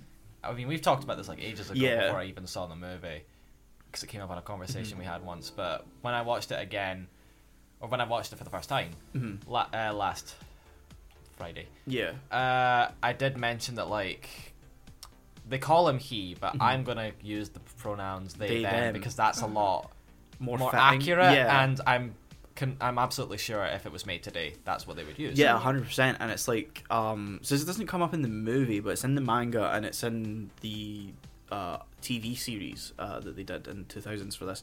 That the major's kind of like bisexual, or like I, I, I say kind of. You know, she's confirmed to be. Yeah. Um, though we'll never see her with like female partners. Mm. Um, but I find it interesting because that's another thing I look at now, and I'm like, if that were the case now, she would probably be like pansexual or Yeah. Mm-hmm. some form of, you know, one of the other ones that doesn't see it as like a gender yeah, like a very binary thing. Yeah, because you know the, the Major's whole kind of character arc is that she isn't sure that she is herself. She's anything mm. really. that she's anything. Yeah, I think that's another thing I can attach to the movie because I'm like, oh yeah, I fucking. It's one of those things that I watch and I'm like, yeah, this is an existential crisis that not necessarily I can relate with, but something. understand, Yeah, I can yeah. yeah, understand. yeah. It's very like not relatable, but it's like, it's a very human you can thing. Get, Mhm. you Yeah, can get absolutely. it's it's like that core thing of like you know that boat scene again she mentions this as like your memories and and and you know your interaction with people and your everyday life are what builds your sense of yourself Mhm. but how do you in a society where you can just be thrust into another body how do you know that you're yourself yeah, what like makes you? yeah because you? you've never Yeah. seen your own what is brain your soul? To give it a yeah term. uh-huh that's definitely it. It's, it never comes up in the Mhm. film as mentioned but it's like it's definitely like a a journey of the soul type Yeah. Mm. uh, thing. Um, a lot of discussion on the story because it's very narrative heavy. This movie. Oh yeah, Yeah. the story is the whole thing. Oh yeah, definitely. Um, the animation style was one that I was like, I don't know how you guys would react to it because it's, I say, I'd say it's very particular. I like the style. Yeah. Uh, I think coming out of like my initial my initial thoughts on it was Mhm. that the style was the thing that I liked the most. yeah, Yeah. I always do find like certain close-ups of the major, and I'm, I've been wondering recently if this is an intentional thing. Some of them are very uncomfortable. Hmm. and it's not like an uncanny valley thing it's not like that she looks too human it's it's there's something about the way she's drawn and the way her eyes are drawn that like It's- just unnerve me Uh, to me, it, it seems inhumanly still. Yeah. yeah There's like you know you want to see the the breathing effect Mhm. and all that. because it's like when when she does the dive at the beginning of the Mhm. movie and you get that close up of her face it's like there's something Oh. Off It's- and, and human about her In a way, it's almost like she's made of porcelain. yeah To give it a I mean you I don't mean the- that in a bad way. no no no like, I know what you mean but it's like it then follows that up in the film with the shelling sequence Yeah, which almost line, lends credence to that, you know, inhuman, not quite, you know, skin and bone. I mean, Yeah. she's not. It's just, she is a full um, she's an android. cyborg. They say There's a cyborg, but I would define that more like an android. She has a human brain, though. Does she? I thought Yeah. the brain was mechanical. as No, the brain's not mechanical. Okay, here's what we're gonna go into a thing. I'm not sure if it's a lot of those movies, if it's part of these movies I don't get, and I'm just too stupid. but like, there were chunks of it where it feels it feels like the movie expected me to know things that I just didn't Yeah. know about the world and the I- setting. I, I kind of feel the same thing, but I am someone who struggles to be very focused on Mhm. things, and especially when having like a subtitle instead of a dub, Mhm. I tend to just miss words out. Yeah. and just I can be the same, forget yeah. stuff, and then I feel very bad because I'm like, no, I want to understand so that I'm really trying to pay attention, but my mind wanders too Yeah. easily that I'm like, I haven't read the last four lines. I hope they weren't important to the story. Yeah, Um, I can be the same. The, the main thing that like I want to talk about this with this specific point is that they refer to something as like like the ghost. Like so the ghost Yeah. is. I never, the- I d they never really, ex- or at least I didn't catch. They didn't explain what the ghost is. It's like Mhm. I w- at first I thought it was like their term for like a soul, but they bring up the term soul later on. This is a weird thing in that it's sort of vague and it's an intentional Mm. choice. Yeah. and that as far as the majority of the characters are concerned, uh, the soul is what makes a, a human with full body, you know, Augmentation. augmentation, uh, a human. So the the brain, as far as I remember, in the, in the Ghost in the Shell, is housed within like a titanium shell, but it's still an, That might have been what I was physical, actual brain Mm. inside of it. That's probably what I was thinking. Yeah. yeah, because I was Because they talk about cyber brains. Yeah, so there is a cyber brain. So you get like, uh, you know, it's encased in there and it allows you know to connect to the net and stuff and all that sort of Mhm. thing. Because that's what the ports in the back Yeah, of I the did net Yeah. catch for. that and like how they can sort of think to each other. Yeah, so the, like that's all cyber brain stuff, and it's like the the ghost is is what most people within the Ghost in the Shell universe consider to be the thing that s- establishes someone as a human because you can sort of copy someone's consciousness, but it won't. It'll only produce, as far as I remember, a ghost line, which isn't the same. I think. Again, like I say, a lot of these It's are left lot, yeah. intentionally vague because Okay. it's like the whole point is that it's that classic kind of three arc, uh, three act structure thing where it's like you know this is the normality, but then the puppet master eventually comes along and sort of Breaks the upends finale, the yeah. idea of everything that they thought about, Mm-hmm. you know, what it is to be human Or or, a living a, thing. a living thing. Yeah, Mhm. because that's what the puppet master says when he first, you know, kind of He's a life introduces him is that he's a life form. Or yeah, They're a life form. yeah. You know what I He mean? he claims um, political asylum on the basis that he is a a living thing. Mhm. Yeah. Um, yeah, it's very very thematically heavy. Oh, um. Absolutely. yeah, but like I said, it's it's one of those ones that I, I feel attached to because it's it's such a human journey Mhm. and and that It's weirdly relatable Yeah. for something Yeah. where you're just like, I, what? and I think outside of you know the whole full body augmentation and and like how far that version of of reality is from ours it's it's almost like with the way we're pursuing AI with the way we're pursuing you know technology it it's almost a eerie sort of mirror of what we Mhm. could become Yeah. like it, it would be too easy to accidentally create an AI like the Puppet Master. yeah. Probably through the same similar methods where it's used for, you know, counterintelligence and Espionage. espionage, yeah. Um, because that's usually where most of these technological developments come from. Yeah, like t- to go into like philosophy and human history. Well, this is another thing is that the film's very philosophical. Yeah, so it makes sense. So like a lot of technology, especially like modern technology, was developed at its base through mili- for military use. Yeah, like, radar and basically what makes up cellular technology was Mhm. based from World War Two. They yeah, developed the it computers to... and like everything. Like Mhm. Alan Turing, he was the code breaker Yeah. in World War Two, Yep. and that's where a lot of the groundbreaking work happened. hmm Uh, there's a, I, there's this whole video. This is going into a completely different direction, but uh, it's what I always bring up. There's this. Uh, I'm, you've watched Ahoy videos before, like YouTube, like the doc, the game documentary stuff. Um, I, I sent the Polyb- Polybius video. Oh, okay. So I've seen the Polybius video. But yeah. There's another other video I heavily recommend. That's like uh, nuclear fruit, how the Cold War shaped video games, Oh. and that goes into a whole detail on how video games very much are shaped by the Cold War and like conventions that we have in them, Mhm. like blue team, red team, and all that Yeah. kind of stuff.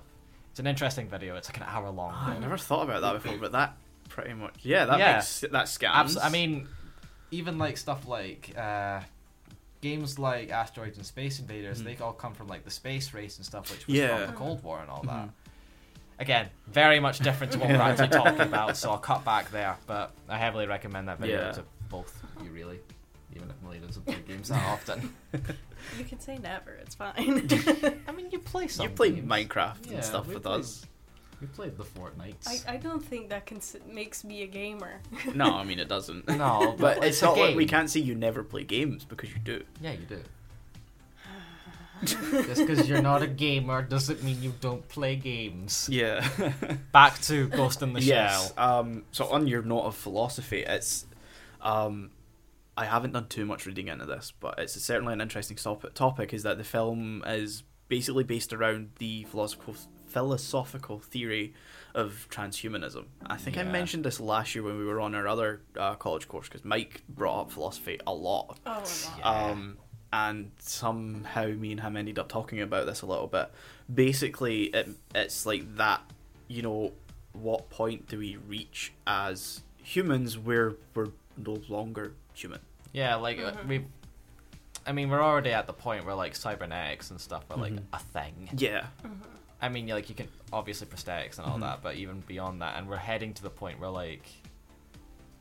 Not to mention Elon Musk, which is I, I hate bringing him up. I'm so sorry, but he's apparently developing like Neuralink stuff. Sure he is. No, uh, yeah, I know, of course, but yeah. He's talking. we're trying Yeah. to get to that point anyway. Uh-huh. So these Mhm. talks of at what point do we become so attached to the technology? Literally, Uh huh. do we stop being human. Yeah, and I, I And what? How does our definition of human change? Yeah. uh that's I think that's what that film chal- what what Ghost in the Shell challenges is that like this is a society that has reached that point where it needs to start asking itself Hmm. Are we still human? Does our definition of human change because well Like usually people say heart and brain Uh-huh. is what makes a human, like a heart being the soul, brain and Ghost in the Shell that's supplanted with Ghost. Your ghost Yeah. makes you human. Yeah. Mhm. Um, but then it's like the major is almost like something else because she has whispers from her ghost, which I I want to say is like a gut instinct thing, but from Mhm. like all the sort of versions of the canon that exist, it is something else. It's like some other, you know, thing in her mind. Like sort of an original version breaking through, if you want to put it that way. But I'm not I sure. don't think that's it ever intact. goes that deep. If you wanted to like give a more definite answer, but they, Yeah. it seems they want to keep that vague enough. Uh huh. That- Yeah, it's like the Major's backstory outside of the live action adaptation, which we're not going to discuss. Um, her backstory is never really mentioned or, or delved into. I, like the farthest back we go is like when she first joined Section Nine, or like how she comes to join Section Nine, which is the Arise um, OVA things, uh, which are not great. Okay. um, we will not talk about them too much then. so yeah, all of these things are very loosely defined, very kind of Yeah. you know it's intentionally left vague. I think some of it's left up to you know viewer interpretation. Yeah, like I mean, Um, I've just interpreted there already. Yeah. Mhm. Uh, whereas my interpretation of it is that I don't think that's the case because we don't know anything. Nothing about the Major's history is ever explored. So I think to me so- it goes against that kind of idea. Whereas I think the Major is meant to be a different type of figure, if that makes sense. Yeah, I'm just sort of naturally grasping for answers. Yeah, yeah, here yeah, no, that I absolutely, yeah, that it's makes sort sense. Of make it's sort of wanting me to ask these questions Yeah, and yeah. find them. So that's just my natural Mhm. go-to point. Yeah, so it's it's certainly an interesting film. This is a really good movie. Yeah. Yeah. Uh, this is definitely something I'd, I'd recommend for people to watch. Yeah. even Absolutely. This is in- why I've been recommending it to you guys for two years, and you for longer. Yeah, for me longer. But I do think because I don't own a television, I have to watch things Mhm. on a laptop. It Mm. does. I think watching it on a TV screen or like in a cinema even. I would love to have seen this in the cinema, and you fucking shot me down for it. oh, I did, didn't I? yeah, Look, that was a while. That was I a know, long I know. Ago. I, was in a wasn't expecting place. you to say yes. I was in a different place. It was uh, it was showing in I think it was the Odeon or Yeah, something the in 4K Mm. uh, last year. No, it was further back than that. If it was, was the end of 2020. I want to say it was even earlier. No, I don't think so because it was definitely during lockdown when things were opening back up. I don't. I don't imagine it was like. Because the the 4K version Batman, didn't though. come out until Okay, after. I might just be thinking wrong. Yeah, because that that that was uh, end of last year, so it would have to have been sometime around then. if you'd asked me today and it was playing, I would have absolutely gone. With Yeah. it. because I I also because I. Uh, we found it through. we I, I gave them my Blu-ray. I own multiple copies of this, as you can see. Um, so I, I gave them my Blu-ray as like the sort of the the best version that I thought they could watch. Um, so that's how we seen it. Um, okay. So, but I ended up watching it on my laptop as well, mhm. and I kind of wish I had seen it on a TV because I feel like that was a bit the bare experience. Yeah, that was why like when we were wanting to watch one of them together, I was.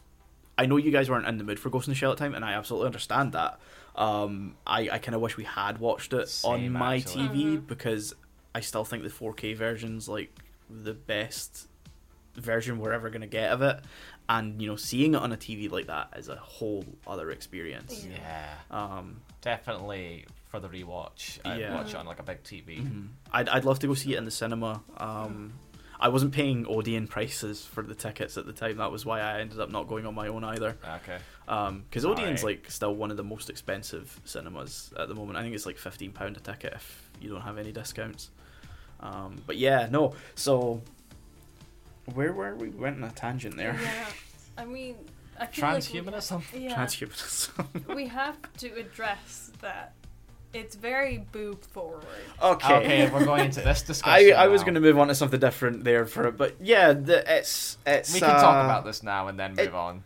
I, it doesn't I, shy away from the human figure as I think what No, how I it- describe it. The, sp- the hold on, a specific gender of the human figure though, because I didn't see I mean, many. yeah, I would say that. I mean, you also don't figure. see her bottom part. Dude, still. Still, the shape. of it. Yeah, sure, yeah. okay. Like it was done in a more tasteful way. I don't. Yeah, like it wasn't, like, I think that's what I was trying to get at. Yeah, Yeah. it's it doesn't. You know, the the major isn't sexualized. It's kind of a Barbie doll effect. Like you know Hmm. what's there, but you Yeah. don't see what's there. It's not used for like sexual. No, that's what I. No, mean by like she's yeah. never. The There's a- major's never Sexualized. sexualized in Yeah, any yeah. way. Um, But it was very interesting for me to see when she was. I, I, I don't know the terms because I also watch it Friday. Like she goes and sees through invisible. What do you call it? oh, the thermoptic camouflage. Yeah, the That- camouflage. Yeah, well, she has to be what we would consider naked for that. Well, it's Ish. uh, It's a suit. it's though. a suit Yeah. thing, 'Cause, yeah, like, because you can see. There's no nipples on. Well, that yeah, because like Uh-huh. um, so if you if you like watch the movie again, you'll notice that there's like certain. Y she's wearing gloves in the fir- Yeah, first I- part, I noticed and you'll notice that like she's missing a finger for her trigger finger. I assume that's because the gun's working some sort of like fingerprint recognition yeah. type thing.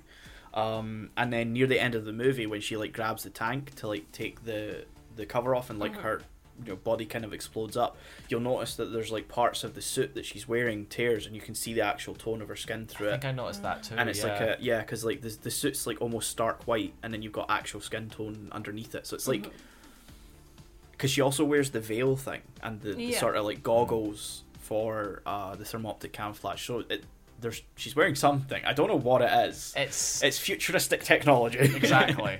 Like, as I especially know, I think the water fight to best describe it. Mm.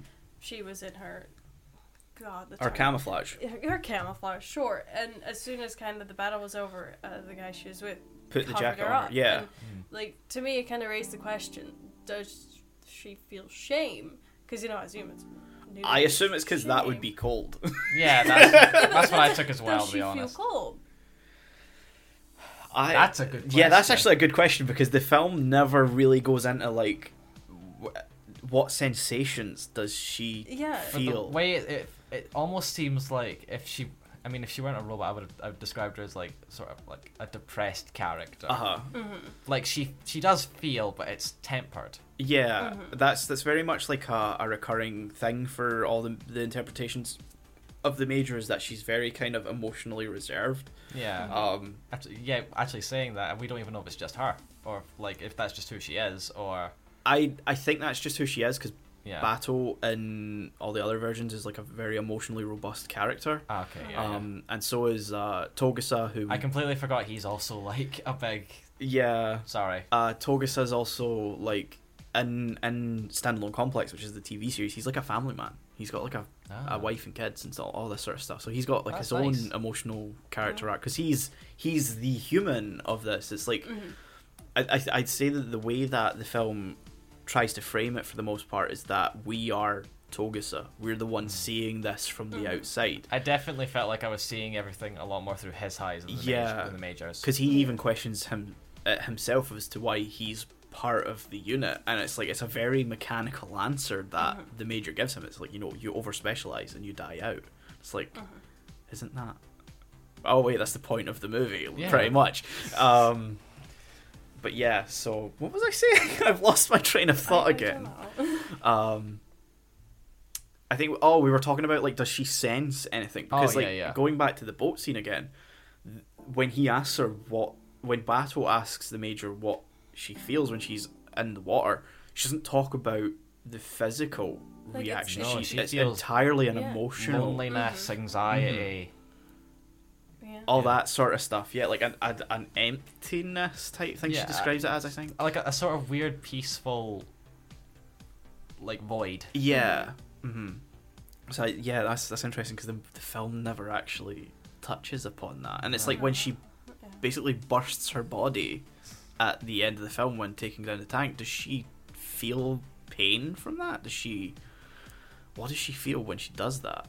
I feel you like there would have been so much screaming if she actually felt the pain. But then again, Then it, maybe she could feel pain to an extent, but you know, Uh-huh. your body ripping in Or half. Yeah. I, I could have possibly interpreted that because of like her training. She's been like so Yeah. mentally like trained to the point where like even if she did feel that much pain, she wouldn't scream. Well, th- there's actually, and I think an episode in Standalone Complex where she full on like dies, but then you know because you know, cybernetics, she's just Brought transferred into a new body. Yeah. Um, so it's like, what would that experience, you know, like Be like. be like? Yeah, it's like, would you feel that? Would you remember dying? like, Yeah. um, It, it just Be like raises a lot of sleep or- Yeah. for me. I think going to the like, you know, mentioning her screaming Mhm. if she felt anything for that. uh, Right after when uh, she dives into the puppet master, Mhm. the puppet master has to initialize her vocal thing. Uh, Mhm. I can't remember the exact term they use, but it's maybe just speech or whatever. Yeah. So I don't know if when she's doing that, if she disabled her ability to speak, one to not alert the tank, Mm. but to also when she rips her body apart to stop herself from screaming in pain. Oh yeah, you're right. Which is funny because now that this is the thing I like about talking about the film is that if someone brings up something I realize I've never thought about it in that way before and it Mhm. like sparks a different interpretation from it Cause it's like there's that thing it's like oh he's initiating my vocal and then it's like you know the puppet master takes over Mm. and I've never thought like why did the puppet master need to initiate her speech in the first place Yeah, because Yeah. that normally would be on. aha it's like we Mhm. don't control that we just You can speak. yeah you can Yeah. speak whereas obviously part of her brain it's Mhm. like you know she can switch it on and off um but yeah it's, it's, it's, it's another thing is like at the end of the movie where she's talking as the little kid and then eventually it suddenly just switches to her actual voice i'm like Yeah. is that was that time for her brain to process how to yeah, like was the brain make like it sound like bring her voice back, and it was that was just Mhm. a temporary thing, or did she consciously choose? yeah that was like in that moment. aha uh-huh, that was what i was trying to figure out it's like because she mentions to Batou that she's neither the major nor the puppet master she's something else and it's like Mhm. well, but you consciously chose well my interpretation is that she had to consciously choose Hmm. to Be the major. be the major Mhm. by choosing that voice Yeah, that's a good interpretation. because she's also speaking to Batou as the major as far as i'm concerned It's Yeah, like, like, there's there's a part where like it seems he talks to her at first like the child, uh-huh but then later on he suddenly switches into talking to her that as she's the major, yeah it's yeah which did caught which did catch me like off guard. Like Mhm. for a second, I was like, wait, what's happening here? And then I just sort of had to like process that. Yeah, because it, it does sort of like the way that the scene kind of plays out. It's it's very much uh like intentionally structured to throw you off a little bit. Yeah. Um, but no, yeah. Uh, I'm glad we've gotten to here by the way, because I just want to say I did not expect this movie to end with two robots basically procreating. yeah, that's that's kind of the end of the movie, isn't it? Is that they Yeah. they become something else. I mean, he straight up says to her, like, there's no way to not make, say this without sounding creepy. You will have my offspring. Yeah, because like his his whole um, their their whole motivation, I guess, is that they want to procreate. That's Yeah, that's they- the puppet master's like, that's the final human thing Uh-huh. that they think will fully define them as a life form. Yeah. Like, to cr- create. M- new life. Yeah, that Mm. isn't just a a carbon copy, Yeah, which like again harkens back to the major's line of you know over specialization breeds uh, leads to death type Yeah. thing. Uh, the line's way more eloquent than that. um, but yeah, no, the the music very much you know leads the movie along as well. I think Oh, it's it's a lot of the time it's very atmospherically done, where it's it's Mhm. subtle. You don't really consciously acknowledge it, and then you have the moments where you do, which is the the the shelling sequence, which is also the title sequence, the middle section of the movie where it does the the sort of montage. I don't know how else to From the way it. it was, it was looked. It's like she was looking at herself. yeah, like, all over the city. It's, it's almost like a, a section of the movie where like the major's kind of self-reflecting on on who she is. I mean, it's funny you say that because right before that, in the opening of like the boat scene, she's literally self-reflecting. in the self-reflect. water Yeah, which is still she, she sort of merges into a reflection. which I every time I watch it, I'm like, why isn't that one of the shots that you Yeah. see everywhere? Yeah, that is always- that is a. I remember seeing that and be like, "This is a beautiful shot. This Ah. could be the movie-defining shot, right?" yeah, where it's like every everyone you see is her on top of the building before she jumps at the beginning of Mhm. the movie. You then see like her. Well, I mean, it's literally the poster is like something based on like the end of the movie, Yeah. Yeah. uh, and it's like, and and tons of other kind of uh, screenshots of like her and and the the, the camouflage suit type thing, and I'm like, why isn't this that scene one of the ones that everyone talks about? Because Yeah. that scene does a lot for the the the thematic, mm-hmm. you know, over arc of the film. Yeah, like that. It's that shot that made me think that this whole scene is sort of like the linchpin. Is that like? Sort of, yeah, because it Yeah. is, you know, that scene ends and it goes into that self-reflecting thing, and it's like you're in the second half of the movie where the puppet master shows up to upend everything. So it's like that scene is almost the it's the conclusion to Act One, but also the the sort of catalyst, I'd say, for the the you know the entire what makes the movie itself, if that makes yeah. sense. Uh, I couldn't find the best way to put that for some reason. meant. It's fine. Um, but yeah, very. It's a hard movie to recommend to people as much as I want to recommend it to them because it's a heavy movie to watch. Yeah. It is It's a lot for people to actually, you know, actually sit down and process. process. Yeah, I I mean, feel you know like me, someone it- had to ask for like, what's like a good movie recommendation? But it comes with a warning of like, do you want like to be um, amazed? Like, Yeah. What kind of good movie do you want? do you, want, a a happy? fun, happy movie, which is where Lupin sort of comes Yeah. in, or do you Mm. want a ground groundbreaking? Yeah, Yeah, I mean, I I describe it as a groundbreaking. yeah, we, we haven't got to that topic yet, but it's, you know, I, I described it as seminal when I introduced it because it seeded a lot of other movies, especially Yeah. the sci fi and cyberpunk genre. Do you- but do you want a, like a groundbreaking movie that will make you think? Mm-hmm. Which is where you recommend Ghost in the Shell. Yes, which is where I recommend Ghost in the Shell. Um, yeah, because you know, famously, this you know influenced the Matrix and well, the the Wachowskis in general have been chasing this as uh, a, I don't know.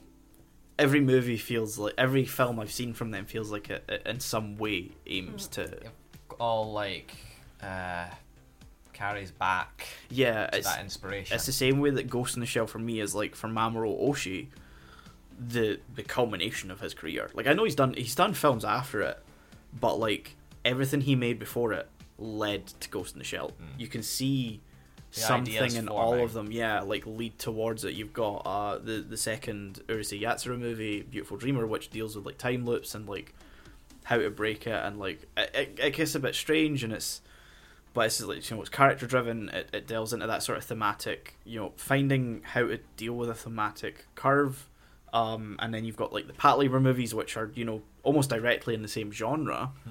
and deal with similar themes but you know less so because it deals with like well the first film's about uh like a, a rampant program and Yeah. then uh, the second film is like a terrorist attack Hmm. so it's strangely Patlabor 2 isn't very talked about, but it's very relevant today because you watch it and you're like, this is Oh, eerily not changed. Yeah.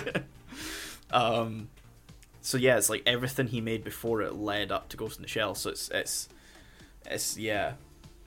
I'm glad it's as influential as it is because of that. If that makes sense. Yeah, Um, yeah. It's it's a good thing to be influenced by, yeah, definitely, hundred percent. unlike Lupin, which you know influenced. Done its own, things. left its own damage on the anime. Uh, Good movie, but mm, Hmm. some, some it, what it seeded into other things with the stuff it sh- that shouldn't have been seeded. Yeah, hundred percent. Um, and and with that, I think uh, we'll we'll draw to a close because I think we're at this point we're kind of rambling and grasping at yeah, we are really trying to keep Um, the conversation going now. Mm. So thank you guys so much for listening to the first ever episode of Anime Lane. Um, I don't know what the plan for this is in the future, but as always, you know, follow us on Twitter and stuff. Anime Lane three nine nine nine nine. Not but you'll you'll see it on screen. Uh, it's a reference to another movie. Um, because Anime might Lane was taken. which might be discussed in another movie. It was knows? it was up for selection for this episode, but Mhm. you know when when we picked a couple of sci-fi ones, or when we picked a s the Ghost in the Shell, which was a sci-fi one, I said, you know, maybe don't pick another one. Yeah. Um, but yeah, so thank you so much for watching. We'll hopefully see you in the next episode. Bye. See ya.